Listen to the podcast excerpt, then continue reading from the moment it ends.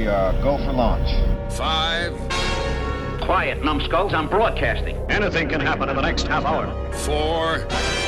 My friend, we cannot keep this a secret any longer. This whole thing is insane. Three. Quiet, please. I am analyzing. Where's the kaboom? Two. There was supposed to be an earth shattering kaboom. One.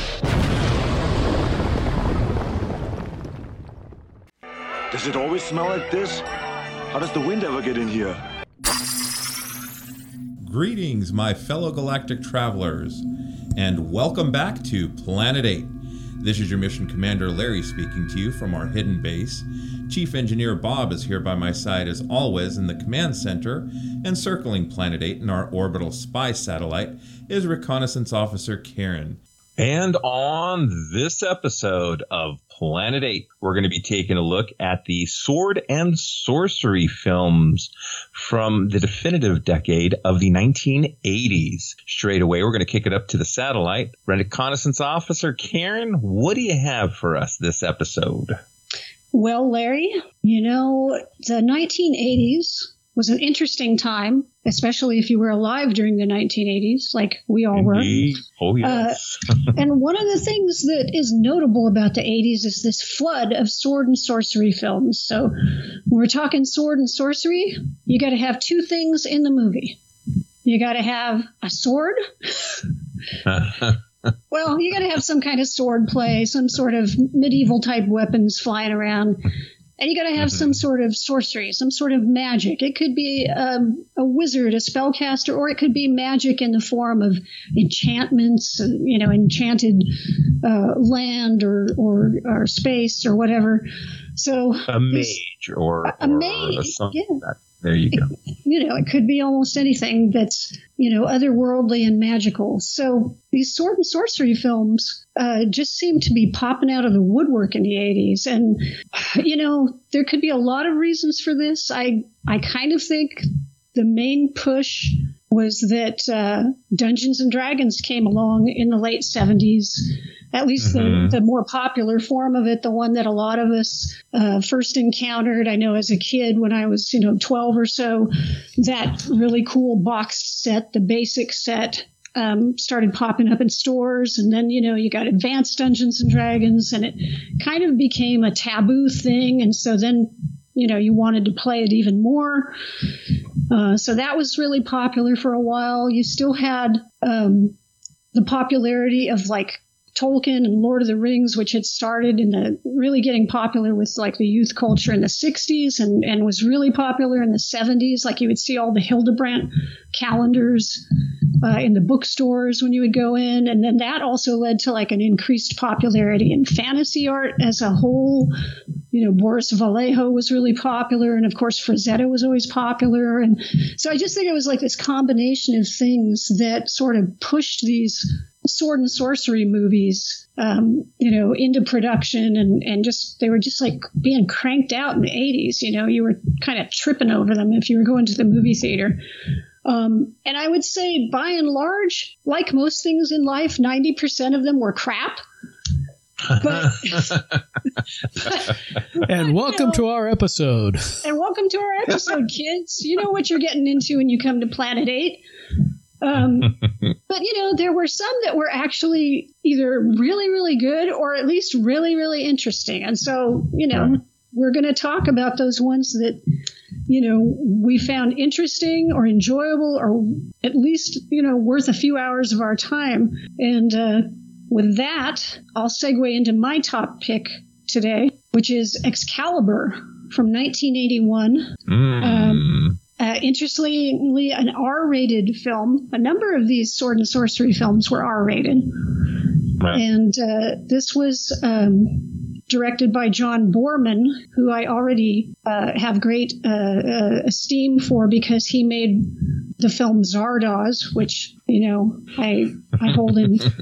Zardoz. Great, Zardoz. Great, great works of, of, of art of our time. Um, so John Boorman had wanted to do a film, a live action film version of Lord of the Rings for many years. Um, even before Zardoz, when he was working on that, he had been making designs for Lord of the Rings. He had, you know, acquired rights. He had talked to Tolkien, and um, unfortunately, it's a long story. Uh, he had he, he, wound up losing, or the studio he was working with wound up losing the rights, and so his attention shifted to the story of King Arthur, and so that is how we wound up with Excalibur. And I mean, I absolutely love this movie. It's like in my top ten of all movies, not just sword and sorcery or fantasy films. Um, the way it is put together, the production values, the uh, the way it's filmed. I mean, it's like you have this amazing lighting uh, on on the both outdoor and indoor sets um, that gives it a really dreamlike quality. Mm-hmm. You, you, know, there's this um, like green lighting, almost like an emerald lighting that appears on like Excalibur and the knights uh, at the beginning that shows like they're, you know, something uh, something good is shining on them, you know, that they're doing right and everything. But then when after uh, Lancelot and Guinevere, you know, have their affair and Arthur uh, loses Excalibur, then the land starts to go bad and Arthur fails in health and you know the, the light diminishes. It's it's really interesting how they they kind of show all this um, just through the way they film stuff. So I really, it's a very visually interesting um, film, and of course the costumes with the armor and stuff are really fantastic. Um, you got some great actors uh, in these roles. Nicol Williamson as Merlin is mm-hmm. probably the best thing in the movie. Helen Mirren is in there as Morgan Le Fay. It's a really young Liam Neeson as a, one of the knights. Patrick Stewart is Guinevere's father.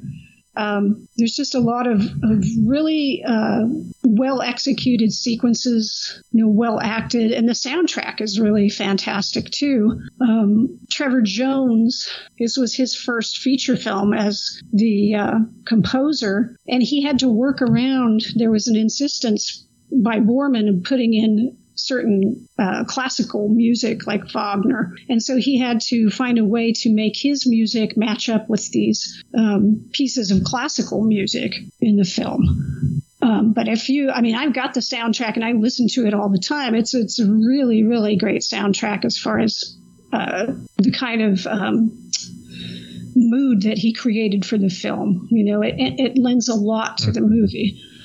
Um, I don't know what you guys think about Excalibur.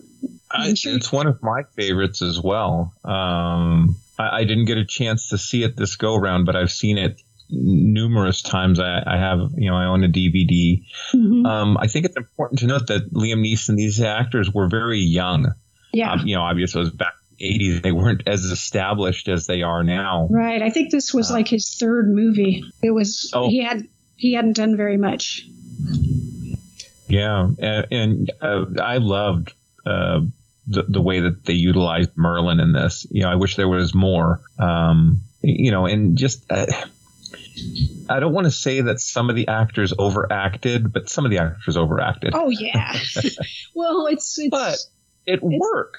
Right. It, you know, the the story that they were telling, it, it's almost like operatic. You know, mm-hmm. I mean, this is the story of Excalibur and and Merlin and Arthur and Guinevere and Lancelot. You know, um, Uther Pendragon. I mean, that whole scene where you know he uses Merlin to to you know basically um, he raped uh, you know Arthur's mother uh, for lack of a better word. Um, you know Merlin casting a spell so that she thought he was her her husband or you know and and that scene of of him riding across the bridge and that kind of like it wasn't spooky music but yeah it was the, the music was very, very uh, well placed throughout the film. I didn't know that about um, trying to match it up with like Wagner and stuff. Mm-hmm. Uh, Karen, that's interesting. Well, in that whole sequence where Merlin does that, I, I think really, you know, right from the beginning of the movie, it, it tells you that, you know, Merlin isn't really human. He's part of something, right. some other otherworldly race, mm-hmm. you know. And they make the point and, later on that you know Christianity is coming and or is there, and his his kind is disappearing. Yeah, his his time is is finished. Um, you know, some of the film, you, you mentioned it was rated R. It was kind of uh, hard to watch. Um, you know, sometimes, uh, well, you know, it was the 80s, but it, it's interesting. A lot of the stuff that I've seen on uh, later movies or actually series. Um, oh, what was the one on HBO with uh, Khaleesi and uh, Game of Thrones? Yeah, the Game of Thrones. Some of the you couldn't remember Game of Thrones. Me, yeah. to this day, one of my favorite lines from Excalibur is, you know, Arthur's like, Merlin, Merlin, what, what are you? What, what are you, Merlin? And I'm paraphrasing here, but Merlin lifts up his arms and there's like lightning and thunder. Uh, first, he says, a dream to some. Cue lightning and thunder. A nightmare to others. I was telling everybody if I ever win the, the lottery, I would be a dream to some and a nightmare to others. but uh, interestingly enough, I have a friend who uh, cannot stand um, not opera music, but like the um, music from The Omen, music from Excalibur, where it's like a choir.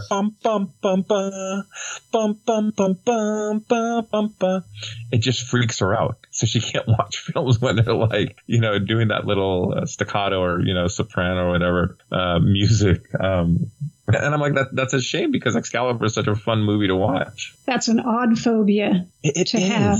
It is. I'll, and you're I'll, talking to a man that has a very odd phobia himself, which I will not divulge because Superman never lets anyone know that kryptonite is his kryptonite. So anyway. you, you you reminded me though when you were talking about the um, the rape scene and some of the violence.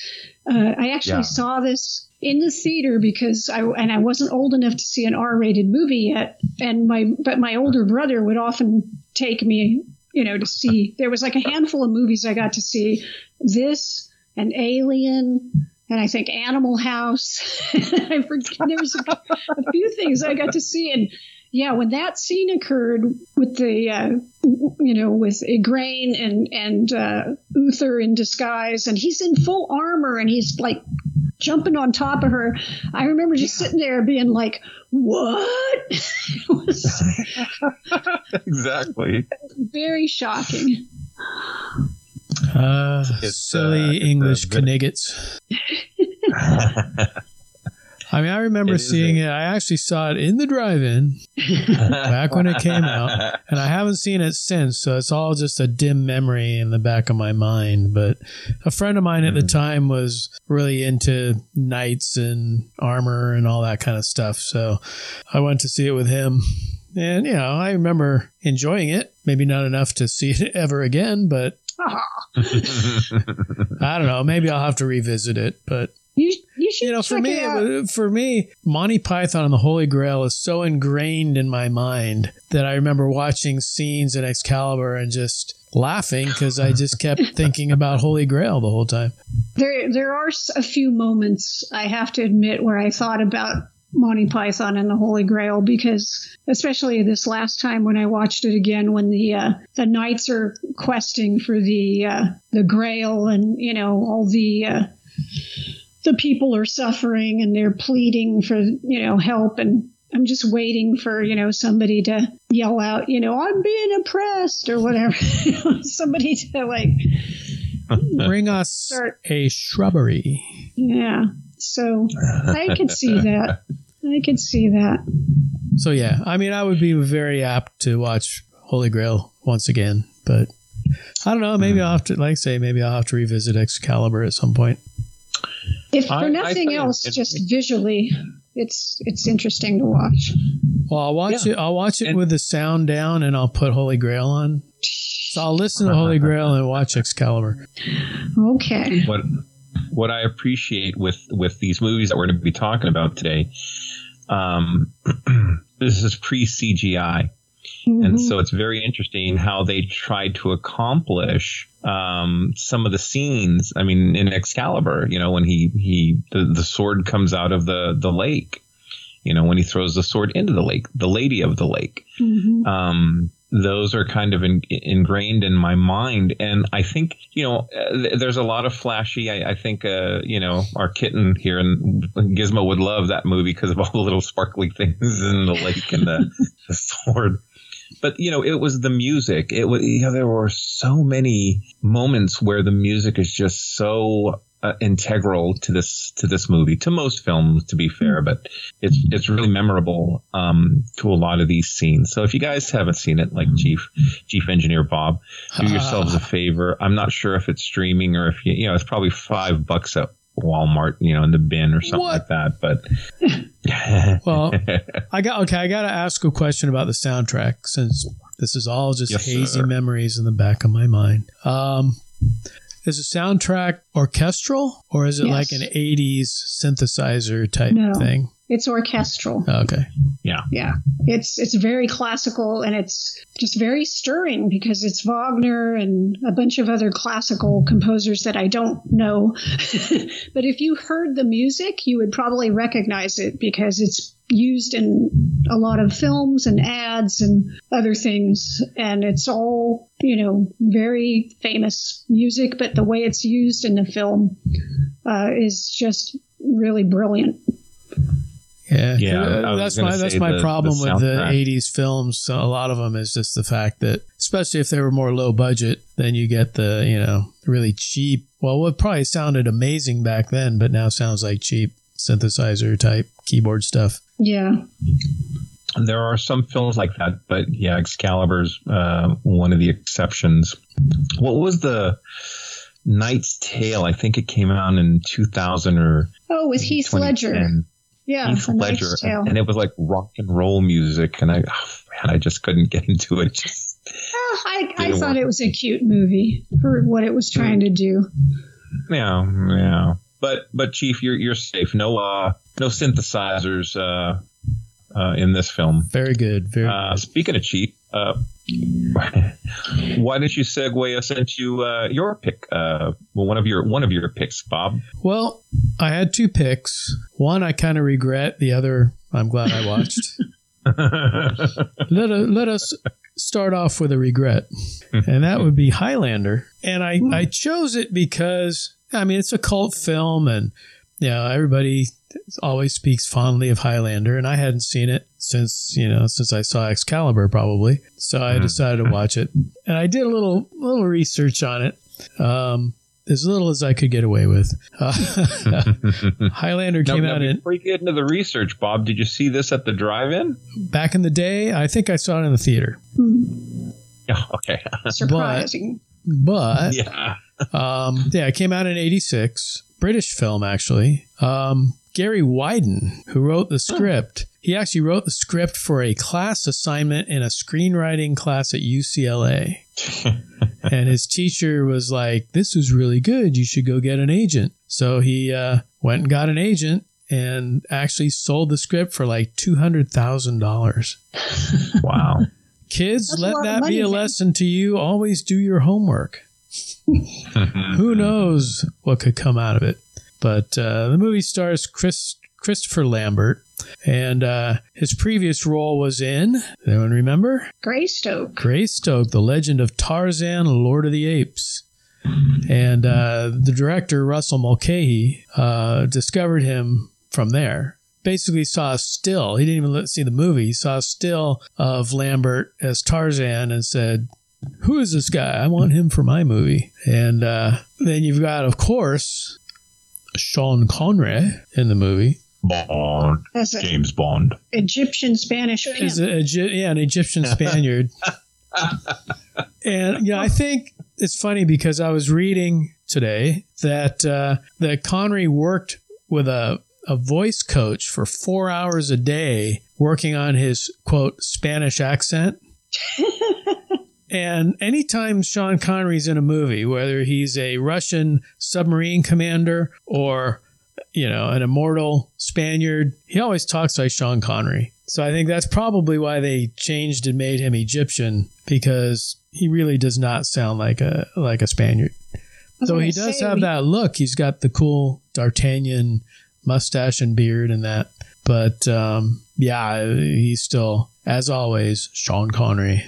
I think he and his voice coach were probably in the hotel bar most of the time. Could be. And then Lambert's main enemy, the Kurgan, was Mhm. played by Clancy Brown.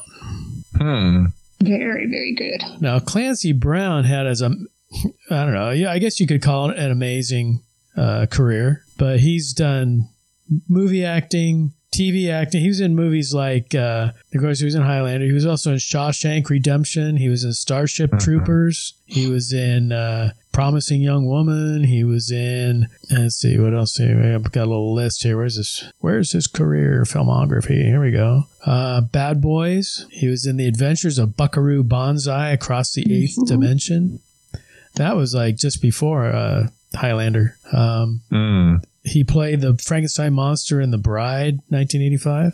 He Oh, was, that's uh, right. yeah. With Jennifer Beal. He was in Pet Sematary 2. He was also uh, he also played a role of a uh, gangster that was being uh, pummeled by Flubber in the movie Flubber. and uh, God, let's see. Oh, well, TV though, man. He was uh, he was in, uh, going back to movies. He was in Cowboys and Aliens, which we were kind of talking about before we started this episode. He's in the remake of Nightmare on Elm Street. Um, television, he was in Earth Two. Uh, he was in uh, Star Trek Enterprise, ER, quite a few things. Yeah. But he's really well known for voiceover acting, and uh, his most famous role in voice acting is Lex Mr. Luthor. Krabs from SpongeBob SquarePants. What? Who watches that show? Just I'm children. telling. I'm telling you. I'm thinking it's Lex Luthor. But he did voices on Jackie Chan Adventures. He did uh, Super Robot Monkey Team Hyperforce. Huh? huh? I don't. Even, I don't even remember that. Um, Little Mermaid Two. He did voices for that. He did uh, Thundercat. He was Grune the Destroyer in Thundercats, Hmm. and Agent Silas on in Transformers Prime. He was also uh, Savage Oppress, Count Dooku's Oh. uh, apprentice and Darth Maul's brother in Star Wars Clone Wars. There you go. Got your Clone Wars in there. And uh, go. quite a few comes back to. Star Wars. Lex Luthor and uh, Superman the animated series. I mean, I could go on and on. There's like tons of roles. You know, he played Mister Freeze and Bane in the Batman cartoon. But uh, yeah, so he's had quite a career, not just Highlander. But in Highlander, he actually made a pretty amazing foe. I do have to admit. He originally, I think in the script they said he was supposed to be wearing like a suit and a bowler, but in the movie he ended up like being a punk rock motorcycle looking guy. He was Hmm. pretty scary looking. Yeah, no, definitely. He definitely. was. But uh, yeah, you know, and that kind of brings me as far as you know, having a foe, you've got to have sword fights, right? And that was kind of probably my biggest disappointment of the film because sword fight. I've seen better sword fights in like 1960s Japanese samurai films or uh, something like that than than this. I mean, Well, it's funny too, because like the uh, sword trainer that did like Star Wars and a bunch of other films, Bob Anderson was the guy who trained these guys. But yeah, yeah, I, I, can read. I guess he was. I guess he was a stunt double for uh, David Prowse as Darth Vader. saying. I think it. I think in Empire, but yeah, I you know I don't know what it was. I mean, the whole film is it's got fast pacing. It has quick cuts, and uh, they just they mentioned that, uh, that the director really kind of uh, was it Russell Mulcahy kind of patterned his directorial style after music videos, which were big back then. Well, he had done a bunch of Hmm. music videos, so I think yeah, that's what he was used to. Yeah, but uh, I don't know. For some, you know, quick cuts and action and everything, and then the sword fights just kind of, you know, went by the wayside. But the other thing, interesting thing about the movie is it's basically told in flashbacks. You, you know, you start A lot of it. Yeah. a lot, a lot of flashbacks. The flashbacks were probably more interesting than the modern day stuff. yeah. But you know, Highlander kind of kind of is what it is. I made it through. Well, I, I probably they- they felt live immortal for- because it seemed like a forever, long time while that movie was going on. Right. What's that? They they live for a long time, and and the only way they die is once they are decapitated in one of the fights. Right, and that's yeah. That's immortal, the story probably basically follows all these immortals that uh, are battling each other to see who the last man standing will be. And uh, yeah. yeah. they have to decapitate each other, and then they they suck in all this energy from their foe. They absorb. And uh, yeah, like I say, it kind of is what it is. One of the things I thought was interesting is you know because they live forever, they form these friendships. Um, and, and, you know, you, you, okay, well, I have to battle you now, you know, even though we're good friends, may the best, you know, person live because, you know, there can be only one. and then cue the cue uh, the Queen music. Yeah, yeah. Queen music throughout. So if you like Freddie Mercury, then you've got that going for you in this movie. But yeah, if yeah. you don't, then give it a pass. The other thing I thought that was interesting is uh, not right away, but like 10 years later, they made a, a series. Uh, you know, they had a Xena Warrior Princess series, they had the Hercules series, and then they came out with the Highlander series, which admittedly I never watched, but yeah, they had yeah they uh, had a few sequel movies and they had the series, but yeah, this this was this bugged me kind of like the Matrix. It's like after the first film, you don't need a second or third movie. Mm-hmm. You're the one, you, you, know. It's like, but you know, anyway. or a TV series or whatever. yeah. Well, it's one of those things where it's like they start with the kernel of a good idea, yeah. but then it's just poorly executed, right? It's just like this craptastic execution. And then, yeah, they went on to make these movies, but like the the next movie, I can't remember the title of, I, I forget which what it was, but then they totally rewrote everything and said, oh no, they're not immortals born on Earth, they're aliens. It's like what? Wait, you just told us this whole thing, and then how are all the other immortals alive and no they're aliens. And then i think when they did the series because i remember watching the highlander series and that was duncan macleod. Mm. then i think they went back to the no they're they're born on earth and they live a really long time and there can be only one. And I was like man these people don't know what they're doing with their their property. You know they're just kind of floundering all over the place with it. But i think you're Speaking right. I think. uh, oh. I was just going to say, I think the flashbacks are more interesting to see what they did in the past, how they lived their lives. Like there was the one scene in Highlander that I actually liked where uh, Macleod was in uh, I well I assumed it was America maybe it was Europe but it was like the 17th century and he was going to duel this guy with pistols but he was drunk Yes. And the guy just kept shooting him over and over again. And or first he was, I, well, I guess keeps stabbing him with swords. a sword. Yeah. Yeah. yeah. he stabbed him over and over again. And then he went to shoot him. And then finally Macleod's just like, oh, your, your wife is great or whatever. He apologized and then he wanders off. Yeah, but there's an extra scene supposedly in the European cut, which is actually the cut I saw on I think it was on uh, Netflix or whatever. Oh no, it was on Amazon Prime. I guess it was a British cut because in the British cut, you know, he's stabbing him with a sword over and over and over, and then his assistant comes running up with guns and gives him guns, you know, tells him to, you know, shoot him, shoot him. And he like points a gun at his assistant and the assistant starts running and he shoots him in the back. Oh, that's the one I saw too. Okay, yeah, so yeah. that's a different, that's not the theatrical version or the U.S. theatrical version. Yeah, I mean, there, there's, I think they said there's eight minutes cut out of the U.S. version, mm. but hmm. all, all the mm. scenes they mentioned were all in the version that's on Amazon Prime. So I guess, uh, I guess we get the, the full British version on, uh, on Amazon. Indeed. I mean, it's kind of interesting to watch, and, and also just because, like, of Christopher Lambert's excruciating accent.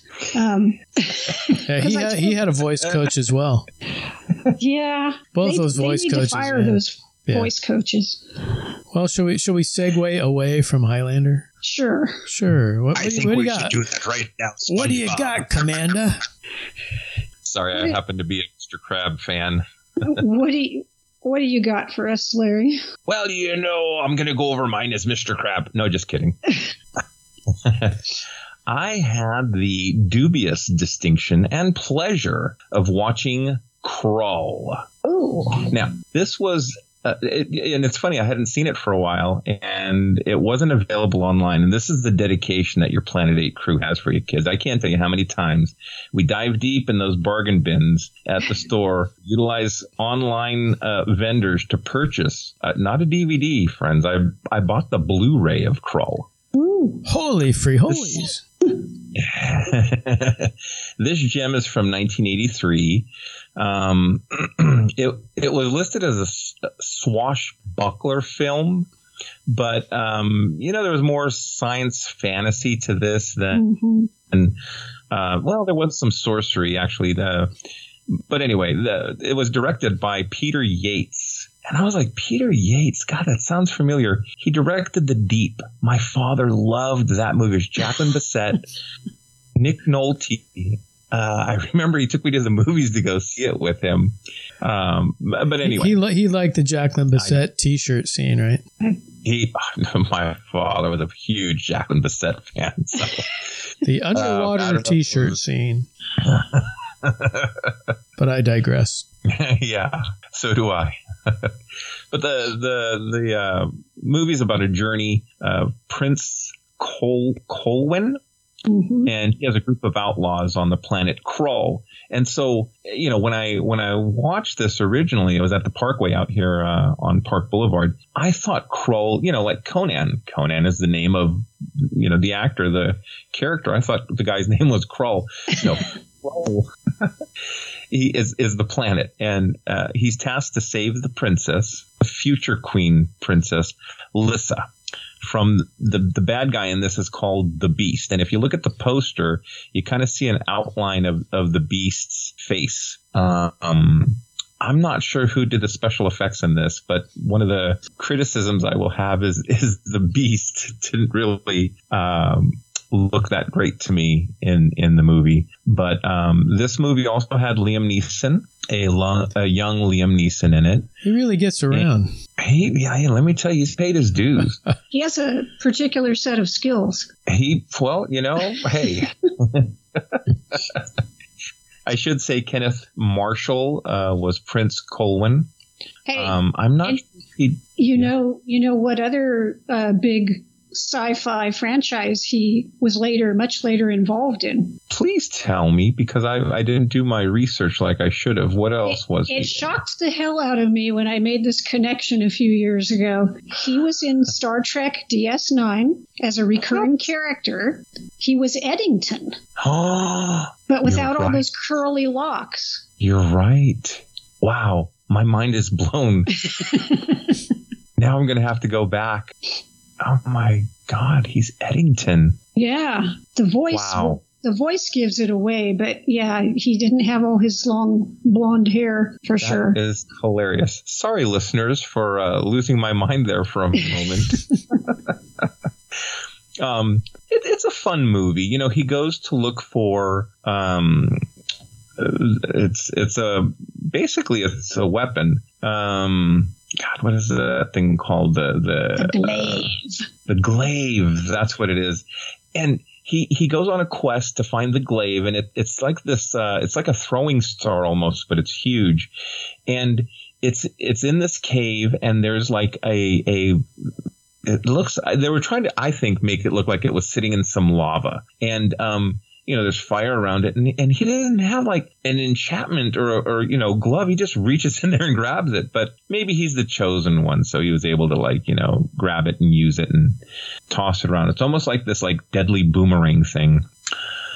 But anyway, Colwyn goes with his merry band of uh, uh, followers, and they they go to rescue the uh, the princess, future queen, future wife.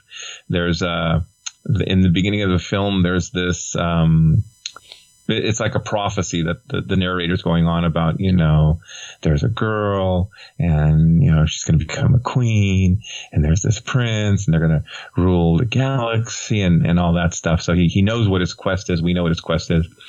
And uh, he has uh, a wizard. Um, there's a cyclops that they run into. And, you know, it was the 80s. So they did the best they could for the for the Cyclops.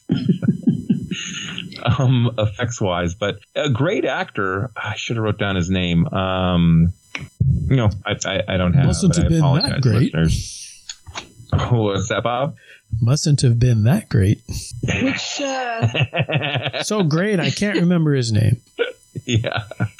Uh, um, uh, so the group, uh, the the way to get to the fortress uh, is to go through this like black forest or, or cursed forest, but the forest like changes, um, kind of like in Shang Chi. Now that I think about it, how interesting.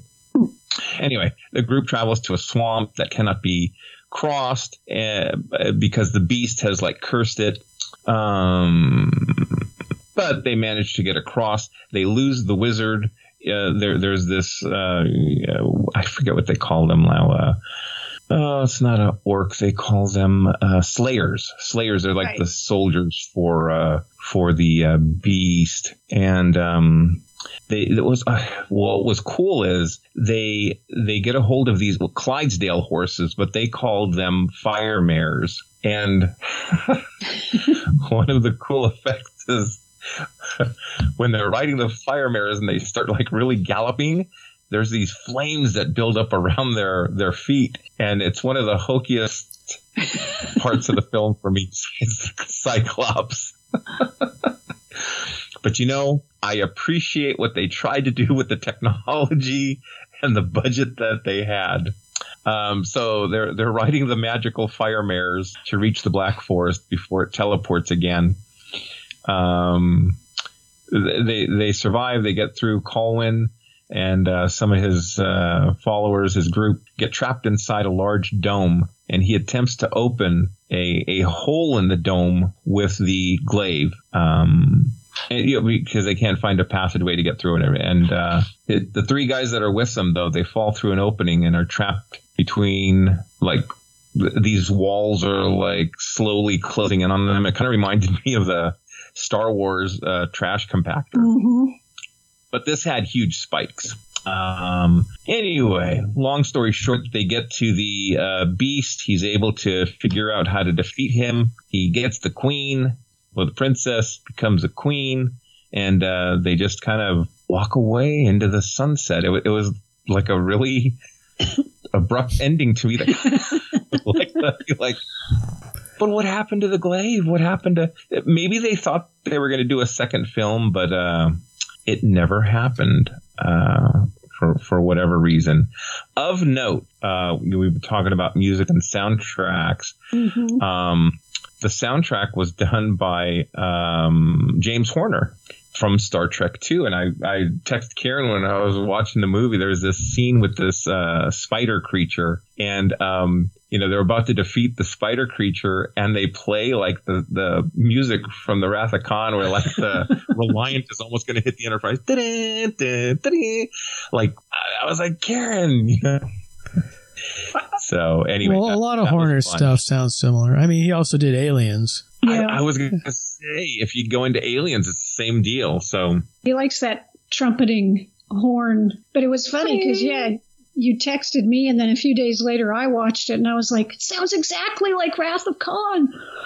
yeah, but I mean, it was funny a, thing is, it, it's a good score. I mean, it's it's a really you know it's one of the best things about the movie. I mean, I and I like Krull. I liked it when I was a kid, and it's really cheesy. I mean, it's so cheesy, but it's a fun little movie, and you know, it's like a typical like oh we got to get this team together, and everybody on the team does something different, and you know, it is cheesy, and I agree with you. The music kind of elevates it a couple yes. notches.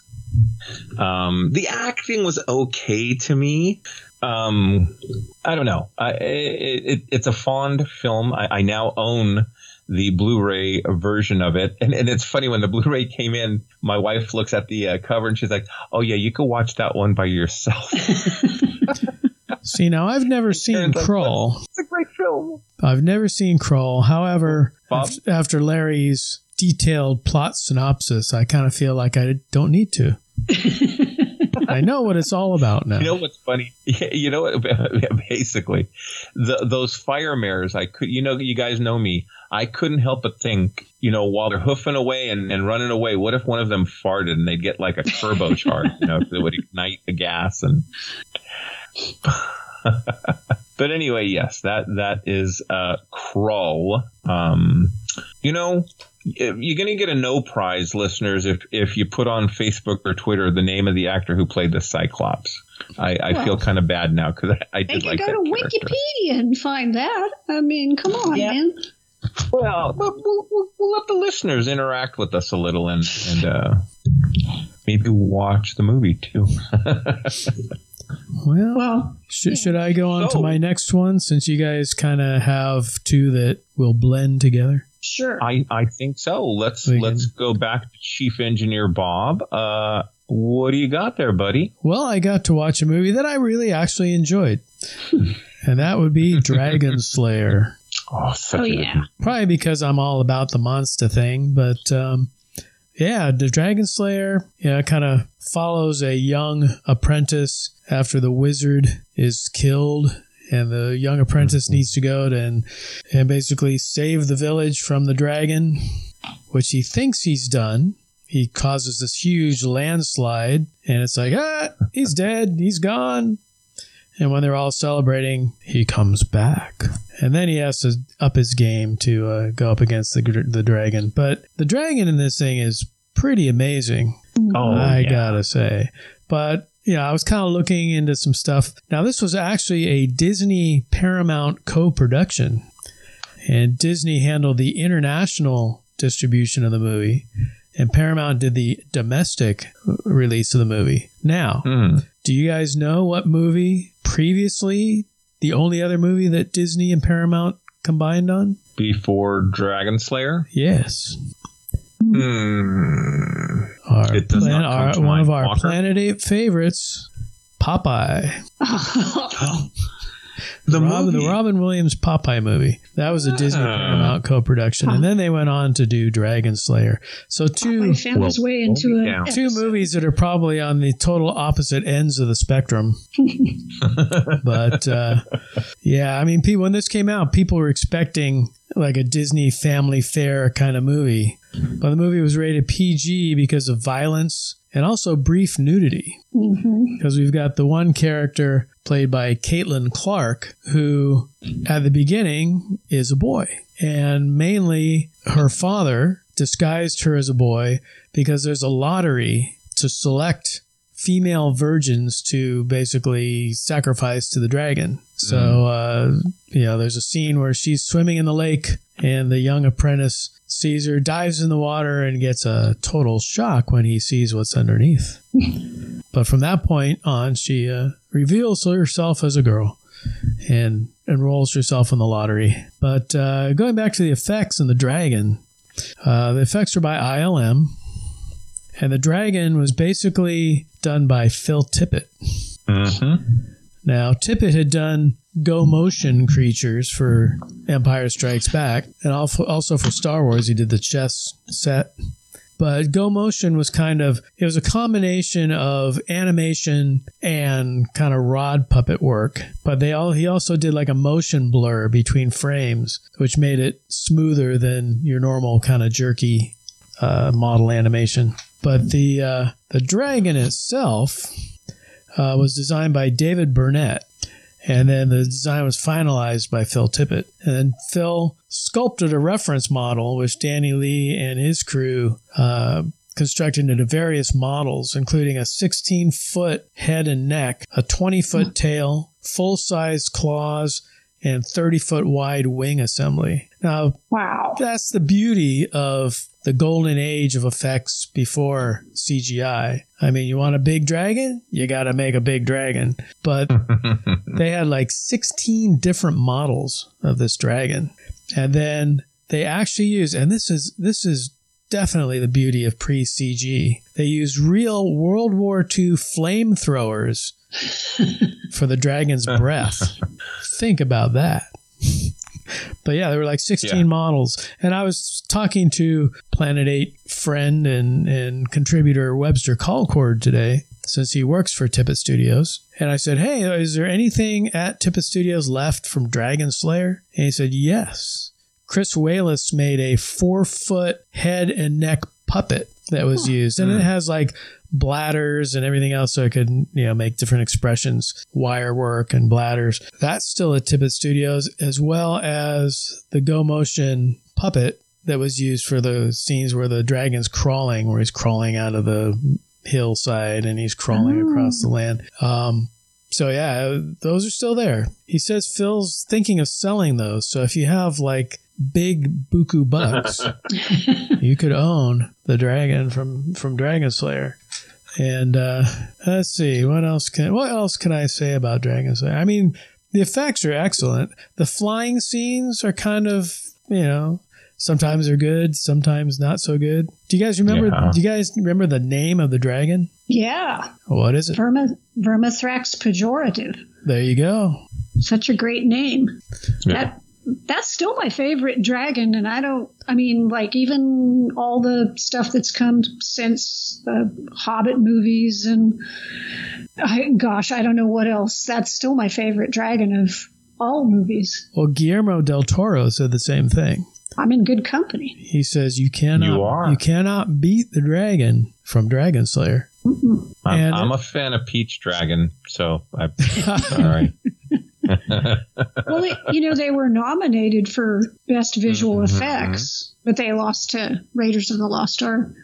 They're also nominated. Speaking of scores, nominated for the best musical score, which was done by Alex North, but they lost to a big, Dun, dun, a big dun, bloated dun. synthesizer soundtrack, "Chariots of Fire." Yep.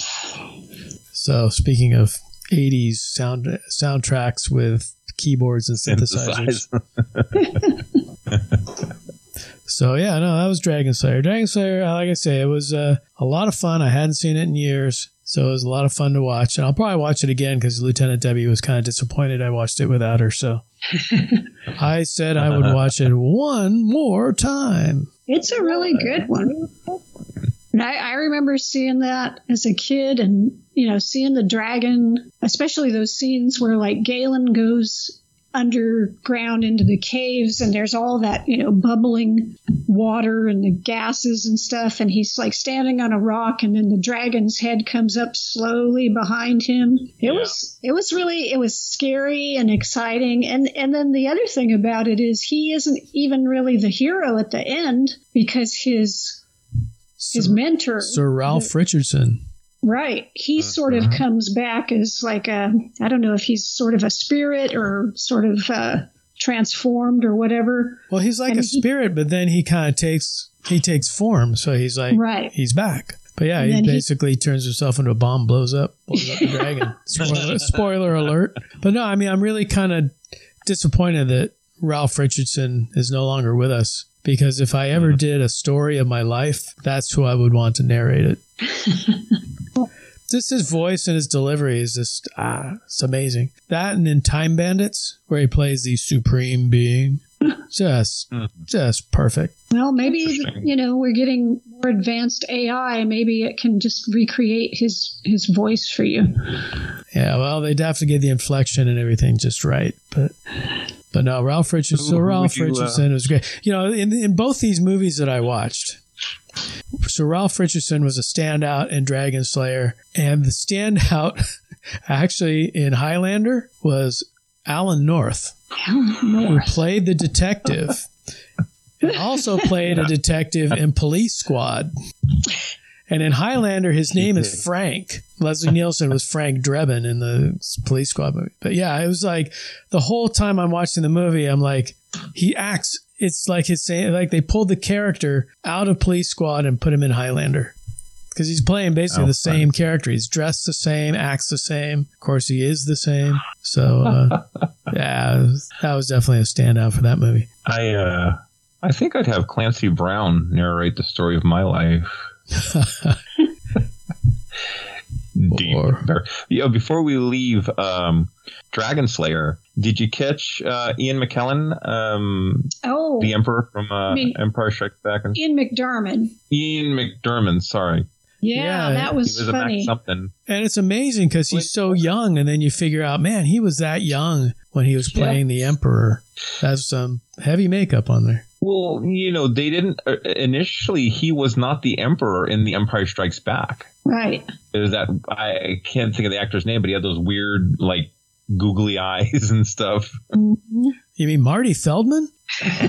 that would have been amazing. Marty they, uh, Feldman they is the Emperor. in, in um, Return of the Jedi. Yeah. But anyway, But still, I, I- mean, I- he was he was a young actor though. Yeah, He- because oh, what, yeah. Jedi was 82, right? Yeah, so it's like one year. So it was actually yeah. what a four or years, four years. 83. Yeah, I'm sorry, one year after. uh Or no, there two, two years after. Let me count on my fingers. two years after uh Dragon Slayer. Yeah, yeah, so, yeah. So he was, yeah, he was still a young dude. But yeah, it was funny to see him be the the priest, the holy man. the holy man. and uh, he got fricasseed. He got fricasseed, yes. Fricasseed. But yep. Uh, okay, well, I tell you what. Let's segue from um, Dragon Slayer up to the satellite. Karen, take it away. Okay. Well, no, no uh, podcast on '80s sword and sorcery films would be complete without mention of the classic 1982 Conan the Barbarian. Conan. Cue music, Chief. Get to the chopper. with with uh, the great Arnold Schwarzenegger. Schwarzenegger. Another this is another R-rated movie, and and watching it, I realized, holy cow, yeah, it's an R-rated movie. It's a, a oh, lot of violence in it. There's some sex scenes that I was surprised to see in it because I hadn't seen it in a long time. Um, you know, John Milius made it, and uh, Oliver Stone wrote the script, and you know, they're manly men, so their Conan is a manly man. Well, look, I'll tell you, you you go to a movie that says Debbie does Dallas, you know it's not going to be, it's going to, you know, got an extra rating for a reason. You got a barbarian, it's going to be rated R. I mean that that just goes with the territory. well, we'll we'll talk about that with your pick in a minute.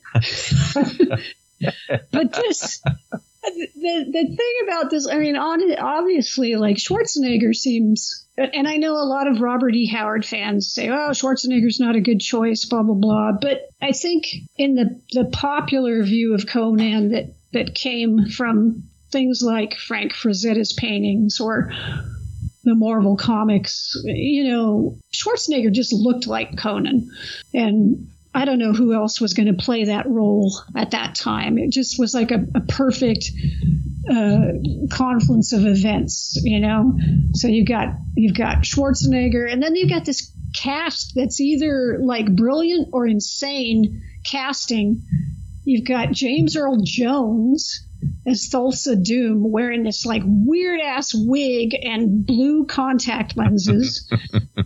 You've got Mako as as a sorcerer running around cackling and stuff. You got Gerry Lopez. Gerry Lopez was a pro surfer who was a friend of John Milius. And they said, hey, this this role is perfect for Gerry Lopez. Sure, of course it is. Put him in the movie. Um, Sandahl Bergman, she was a dancer, but you know, she was tall, she was athletic. So uh, yeah, put her in the movie. And and then when, it, when we say dancer, she's she's more like a, a not a ballerina, but it was not like a, a like musical show dancer. She was like a yeah, yeah, yeah, like musicals and stuff. And then uh, like at the very beginning, you've got William Smith, Big Bill Smith, who had been in all these biker movies and stuff, and he's playing Conan's dad. I mean, everywhere you look, you're like going, "Oh, I know this guy. What is he doing in this movie?" Or you're like looking, going, "Who is this person?" So the the casting is just like bananas. Um, Whereas all the other films we talked about up to this point, we had no idea who these people were back in the much. day. pretty much, it was mostly unknowns, except you know you had your Ralph Richardson here and there, Sean Connery here and there. Um, but yeah, you know, they just this this film. I mean, it took a while to get made. Milius had wanted to do it. They finally got these the rights to do it, but they didn't really use like a lot of Howard material. Oliver Stone had some like really whacked out script that he put together, and they kind of hodgepodged it uh, into a, a, usable script. Um, but you know, I, I, it's a it's an exciting film and it's well made. I mean, I have to give them that. The production values are really good. Um, it looks really really nice watching it. I mean, it looks like a, a high quality movie, and they did spend money on this one. Um, there's a lot of different locations, a lot of different things going on. Um, you get to see Conan's story from, you know, youth. It's a story of revenge and how he, you know, moves through his life. Um, and progresses as a warrior from a gladiator, a slave, a gladiator to a you know a free a free man. And uh, I don't know, it's a really interesting interesting story. Again, it's another one of these films that's helped by a strong score by Basil Poledouris. I might be butchering the last name. Yeah. Um, Great score. Yeah, it's and it's obviously you know influenced a lot of the other movies that came after it, and unfortunately, a lot of those movies were just terrible. but but uh, you know, I I think uh, Schwarzenegger did a you know he did what they asked him to do basically. Mm-hmm. You know, he was not a great actor, but he played this stoic warrior, and that's that's what they wanted. And uh, hey, I I enjoyed it. I, I hadn't seen this movie in probably I don't know ten years or more. I had the the Oh my gosh. I had the DVDs they had, and I, I pulled it out and I was shocked to find out it was a flipper disc. nobody, nobody makes flipper discs anymore. It had Conan the Barbarian on one side and Conan the Destroyer on the other side. And I was just like, what the hell? Oh, I thought maybe Um, it was one of those flipper discs that had like widescreen on one side and cropped on the other. Oh, God. So yeah, at some point I probably should invest in the the Blu-ray. Um, but uh, you know, it's it's it's a very entertaining movie. It's a little long, but uh, you know, very enjoyable. And uh, I'll you know, I'm sure both you guys have seen it and you have something to say about it. I'll just uh, say that I did see it back in the day at the drive-in. that, that was the last time I saw it. I don't think I ever saw the second movie, but the first one, yeah, it was- yeah, drive-in back in the day, hazy memory. Okay. Well, Larry. Uh, I, I, you know, I know everyone. They think Schwarzenegger. They think Terminator. They think Governor of California. He, he's Conan. I mean, he he had the physique. You know, uh, at the time, Lou Ferrigno was doing the Hulk on TV. Um, I think I'm not sure when they started filming Conan, if it was 80 or 81, but that's about the time that Lou was finishing off uh, his stint on uh, on the Incredible Hulk on on CBS on TV. Didn't he do a Conan, or maybe, maybe he was Hercules? He was Hercules. Oh, okay. But uh, yeah, um, and, and look, I've I've seen Lou at conventions and stuff. He's a nice guy. You know, he's, he's personable and stuff like that. I, I don't know that he would have, and I have seen him as Hercules. so no offense, Lou, but I don't know if he would have done Conan justice. I think Schwarzenegger's, um, I, I said his physique, but his his accent, his uh, you know, his facial expressions. Um, you know, when when they throw him in that battle pit for the first time, and this, you know, warrior comes at him and just starts biting his neck, and he's like, oh, know, he's freaking out. That's how I would have reacted too, you know. And he uh, he he he succeeds in that battle pit, and and they start training him and educating him, and you know, um, they're they're trying to um, you know get more you know children out of him, children out of him that are like him. They want more warriors and stuff, so they'll you know um, introduce women to him and stuff, and and he he covers her with with like furs and stuff. So yeah, the, all the owners of, of the slaves are looking and you know covers her. So he he has respect. I, there's all this stuff that's in this movie, um, and the music, and you know I'd be remiss if we didn't talk about the uh, wizard. God, is it Mako? I, Um, I, I said Mako, but I think I'm pronouncing Mako, it like the shark. I I, I don't know if it's Mako or Mako, to be honest. It- okay, well, uh, great, great uh, uh, wizard in this, or mage, whatever you want to call him. Um, this just Valeria. I mean, God, I, I'm not into blondes, but she was beautiful, you know, and, and just their their chemistry that they had. Uh, seeing James Earl Jones as Methuselah Doom, I I was just, and I hate snakes, so that was like even more, you know, uh, spine tingling and I don't know. I just I, I really enjoy this film and, and when when they get the, the the jewels and stuff and he's drunk and fall face falls in the forge when he's mad at the camel and he punches the camel out and it's just ah, such a good movie. I, I own the Blu-ray, DVD. Uh, I got the digital version so I could watch it when I'm traveling on the plane. I, I just I can't say enough. I have his his sword hanging up on the wall here next you, to me. Do you have the Atlantean sword or the sword his dad made? I have the Atlantean sword. This okay. is the one with the, two. Uh, it looks like the creature from the Black Lagoon, but they're they're meant to be like sea serpents, I think. Mm-hmm. Uh, yeah, this is yeah. This is what he finds in the cave, and he's crom. Right. That that's another thing. There was a lot of great design elements in the movie, and and a lot of that was due to um, Ron Cobb, the artist who worked on right. a lot of other films like Alien too. Um, mm-hmm. So there's a, a, unity of design throughout the film when you see like the temples and things, you know, and they have these tall columns with designs on them, or the co- not that costumes per se, but jewelry or other stuff. It's like they put a lot of thought and effort and they had you know ron cobb designing all sorts of sets and swords and you know so it seemed like it was a realistic world it wasn't it wasn't like a like our medieval reality but it was some sort of reality that you could buy into mm-hmm.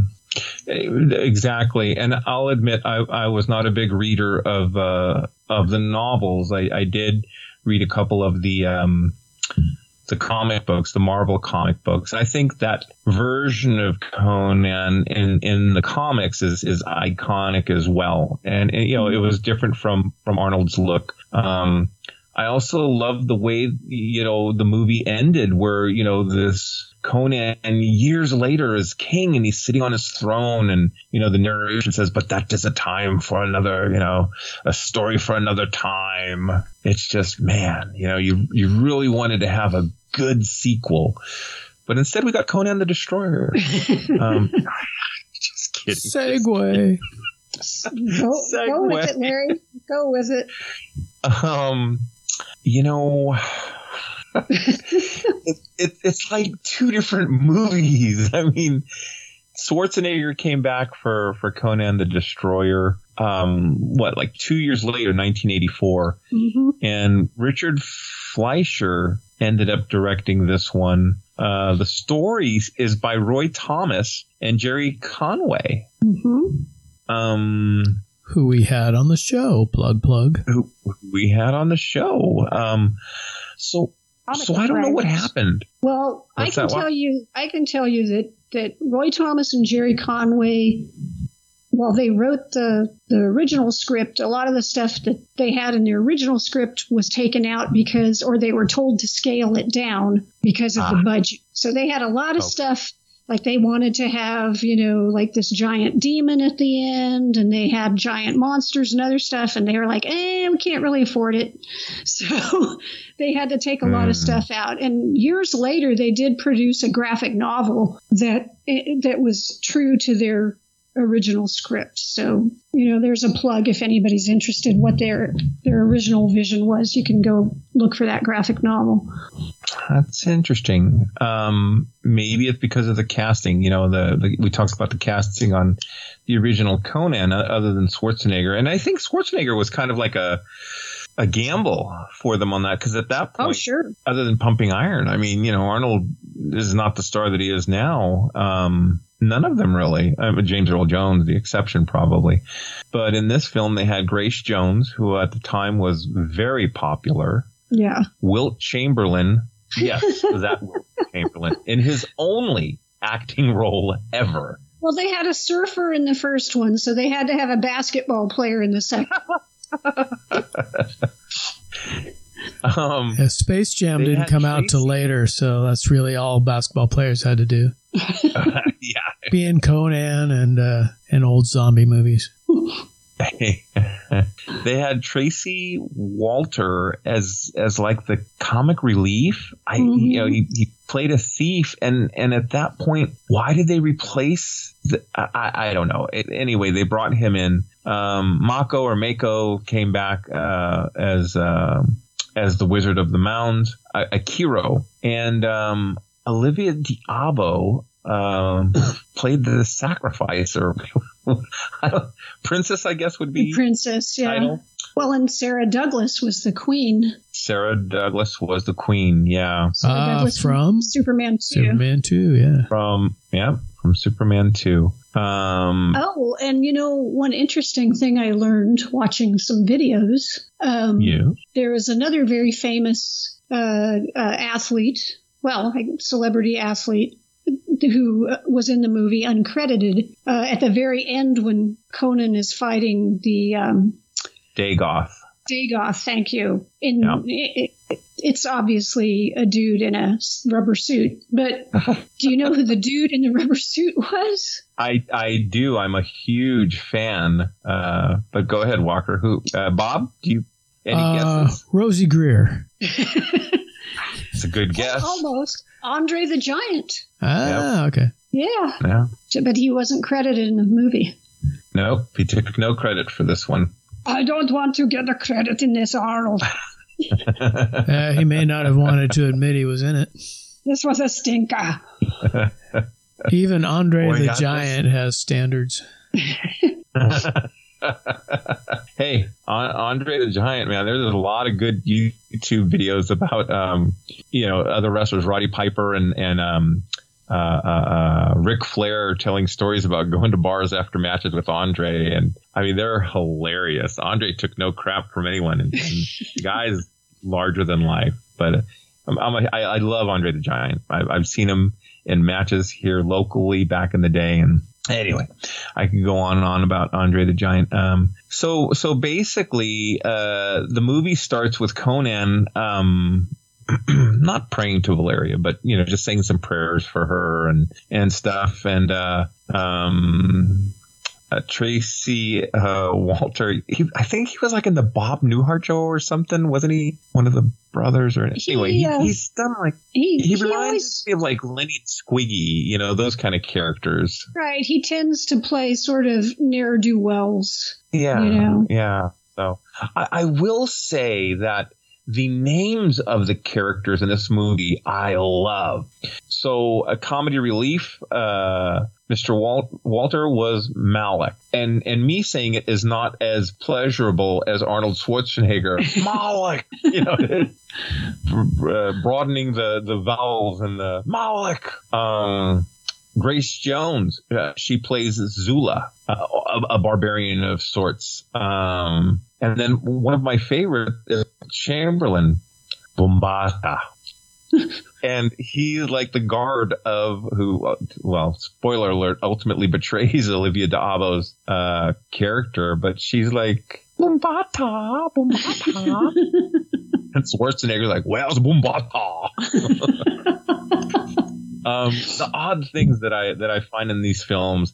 So this is not as as serious as the first Conan movie. I mean, there was like dread and there was um, danger and you know uh, there were witches and and uh, you know knives and, and fire and and uh, this is um, lots of blood. So this this one I don't know if it was PG thirteen or PG, but they they uh, sacrificed a lot of the uh, gore from before hmm in the Conan film. Um, so they need to go find this gem, and and the queen's going to send them on their merry way, and they take Bombata, and um, he, but we find out that Bombata has secret orders to kill Conan once the gem is obtained. You know, once they find the gem, but it's in this fortress uh, protected by surprise, surprise, a wizard. Um, and so what they want to do is they want to get Akiro uh, to help, but they have to go and, and rescue him from a tribe of cannibals. That was one of my favorite parts. you know, that was great. um, and then that's where you know they they bump into uh, Zula, and uh, she's being she's like chained up, and and they're like stabbing at her and stuff with spears, and um, Conan doesn't really say anything. He goes there and chops the chain and rides away, and Zula eventually catches up with them, and and um, Wilt Chamberlain doesn't want her, you know, to help out. I guess he sees how how much of a help she would be, and he's trying to sabotage everything because that's his secret, you know, mission. So eventually they get to the castle and they're spending the night to try and figure out how to. The castle's in the middle of this lake, and while they're spending the night, the wizard captures uh, the princess Princess Jehnna, and um, you know, so the heroes have to go to the castle and rescue her. And there's this really cool like mirror thing that's going on in this in this room, and um, so his friends are like watching through one of the mirrors, but um, Conan's like battling this like version of the wizard that's you know he can't really uh, touch him with this with the sword. It's not a hologram. I guess it's like a reflection or something. Yeah, I think it was like his real body maybe was behind the mirrors. It was a little weird. Yeah, yeah. And then he finds out that by breaking the mirrors, uh, he starts cutting and damaging uh, the wizard, and um, you know by by breaking all the mirrors, he um, he kills. And then the castle starts to like sink into the lake or whatever. Um, so they're able to get away. Bombata um, is kind of like, you know, these people start attacking them. These warriors are like, I, I don't know why they're attacking us. Excuse me. Um, and, and it was really weird because I want to say Olivia d'Abo was like 17 during this filming of this movie, and she has a romantic interest in Conan. Yeah. And, you know, to his credit, he, you know, kind of rebuffs her, uh, her advances, and he, you know, he, he's still in love with Valeria. So there there were some connective tissues with Akiro and Valeria from from the first film, um, but but not not many. Does Um, Maria so Shriver know about all this? What's that, Bob? Does Maria Shriver know about all this? Well, if she's listening to this podcast, she does now. so anyway, they, they, they go on their quest and, and they find the, the horn of, of Dagoth and um, uh, yeah, Conan rips the horn off of the the Dagoth. Um, they kill him, and uh, the queen Jehnna, who is now the queen, uh, offers um, you know all of them um, a part. Oh well, I'm sorry. They they get the horn, and he kills the evil queen, and and Bombata gets it as well. Um, but she offers them, you know, uh, to be part of her her court, and uh, Zula's like, you know, offered like captain or something like that of the castle, and Akiro is uh, the advisor. Malik becomes the jester. Malik. Um, and Conan, that's when he's like, nope, I need to rule my own kingdom. But that's for another story. Dun dun dun dun dun dun. It, it, it ends. One of the things I want to say between the two Conan movies that I that I did like is that um, the, the introduction. You know, again, I, I mentioned it for a minute where it's the the King Conan sitting on his throne. It ends that way as well. You know, but that's that's a tale for another adventure. You know, Uh, they they should Yeah. have done it. I mean, they could try to do it now with Arnold, but I don't I don't know if he could pull off the action scenes as a 70-year-old Conan. they had him as a 70 year old transformer or not a transformer terminator Well, with cgi and stuff and i you know they i don't know i mean They might be able Yeah, to do it. I, I really wish. Well, the original plan was that they wanted to set this up as a series just like Bond. And every two or 3 Mhm. years, they do a Conan movie, right? But then, Yep. you know, after the first one, uh, they brought in, you know, different people, obviously, like they brought in Richard Fleischer to direct and they decided to water it down. And then Schwarzenegger wasn't that happy with the second movie and he also wanted to try, you know, doing different things. He was starting to rise in popularity and it, it all started to unravel. If they'd made a good second movie, maybe they would have been able to make a franchise out of it, but who knows? But yeah, that King Conan would have been a, a really cool thing. Or they could even still do it with Arnold as like a framing device, you know, where he's sitting there going, Oh, did I ever tell you about the time, you know, blah, blah, blah. And then they have like a young actor playing, you know, Conan in the past. yeah the adventures you know past adventures or whatnot um at one point they tried to relaunch the series didn't they and it was jason momoa and that stunk i Oh. mean I didn't even see that one, but I know. Don't uh, bother. Yeah, that's what I heard. And then the rights went back and forth. There's a guy, I think there's a, I don't know if he's Finnish. Anyway, there's a guy in Europe who owns all the Robert E. Howard estate rights, and uh, there's like a whole story about how he, you know, let Millennium Films have the rights for a while and they made that movie and it was terrible. And then it went back to Universal for a bit and they greenlighted King Conan back in like 2012 or something like that. It was after Schwarzenegger was no longer governor, and there was talk mm-hmm. of like, oh, we can do it. And but then after Terminator Genisys, whenever that was, then they were kind of, you know, because that didn't do very well. Then they were like, eh, maybe we're not going to take a chance on on Arnold. So it just kind of went into limbo is what I have read. Um, so yeah, I don't know if we'll ever get King Conan with Arnold. It's a shame. That's just too bad. Yeah.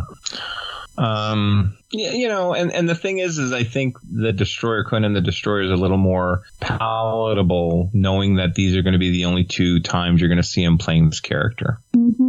I mean, it's it's kind of fun, and it's a little bit like a you know the way they build the group. It's like a little Dungeons and Dragons team. You know, oh, we got the wizard, we got oh, the thief. way of putting it. You know. No.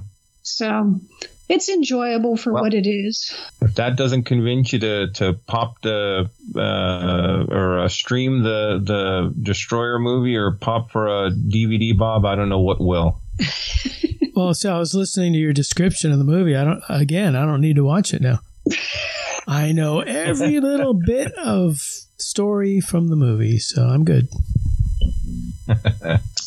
um, yeah, but you don't have the, the benefit of the music unless you, you listen to this and, and play the soundtrack. Well, Karen should have been humming in the background then. My my humming well, skills kids, don't do it justice. well, kids, uh, I know there's going to be comments that we didn't talk about this movie or that movie. Uh, I'm sure someone's going to mention Beastmaster, 1982 classic, uh, who was written was written and directed by Don Coscarelli the uh, creator of one of my favorite films, Phantasm, but that's a discussion for another podcast. Um, hey, we've reached the point in this podcast where we're going to have our sensor sweep. And this go around, Chief Engineer Bob, you have something you want to share with us? Oh, hello. Yeah. um, I'm going to do a sensor sweep on probably the most expensive thing we've done a sensor sweep on. How's that? Ooh, Ferrari. I'm excited. Nap.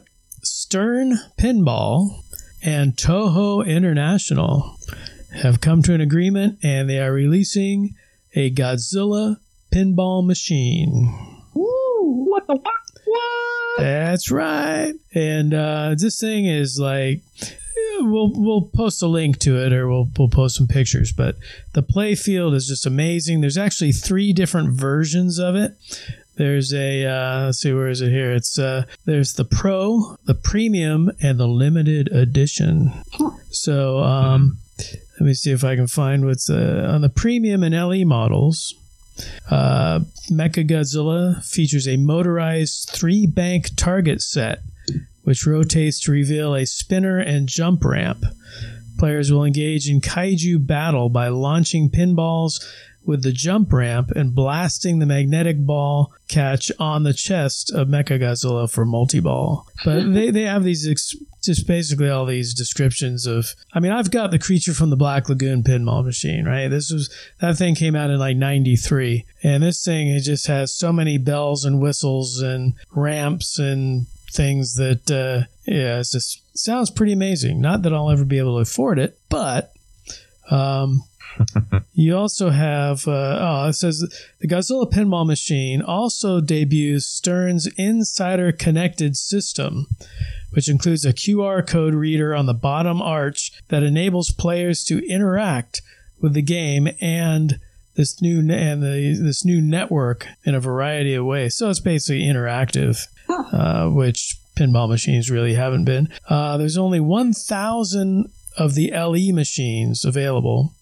The LE version, limited edition version, includes an exclusive full color mirrored back glass inspired by Mechagodzilla, icon custom cabinet artwork, custom high gloss metallic silver pow- uh, silver powder coated pinball armor, a custom designer autographed bottom arch, exclusive inside art blades, upgraded audio system, anti reflection pinball playfield glass, which is something I've been wanting to get for my creature pinball machine because I got so many lights around it that they just glare off the glass. I need to get some, some anti glare glass for it.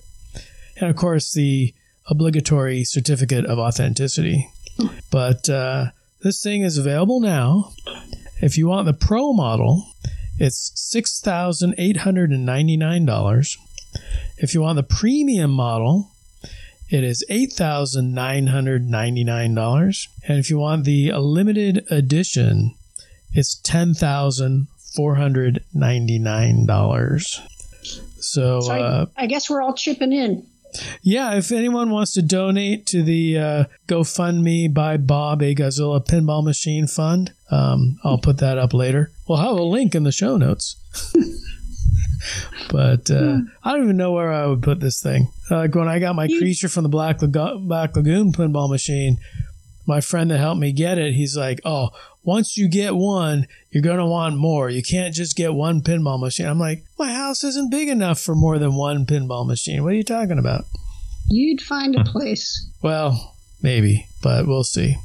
Maybe I'll do a follow up sensor sweep if I get one.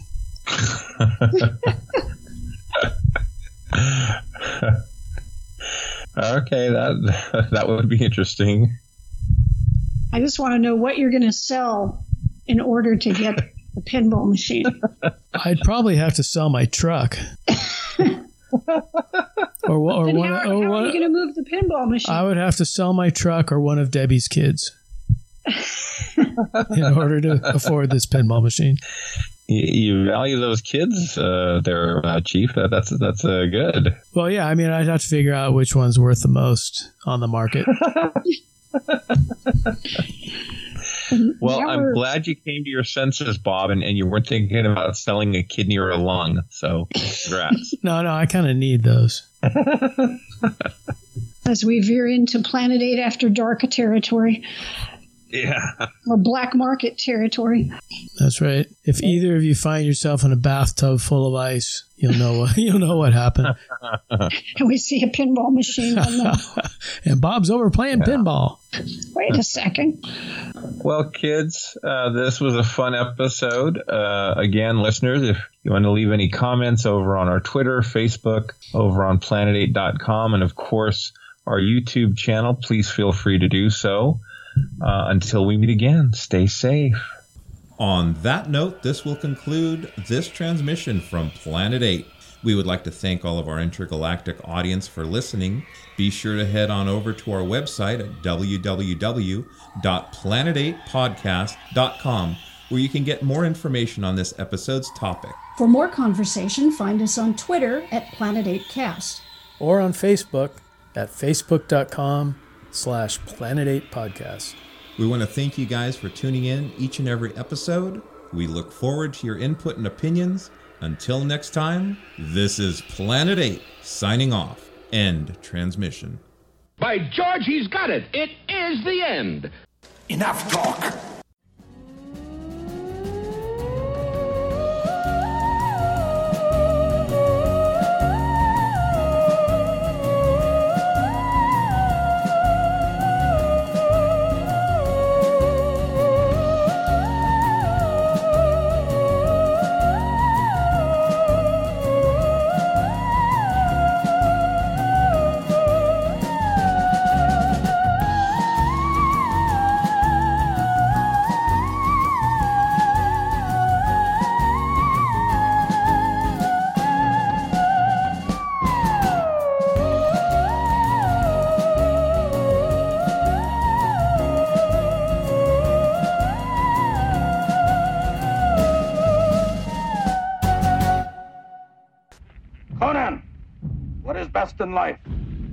Crush your enemies, see them driven before you, and to hear the lamentation of their women.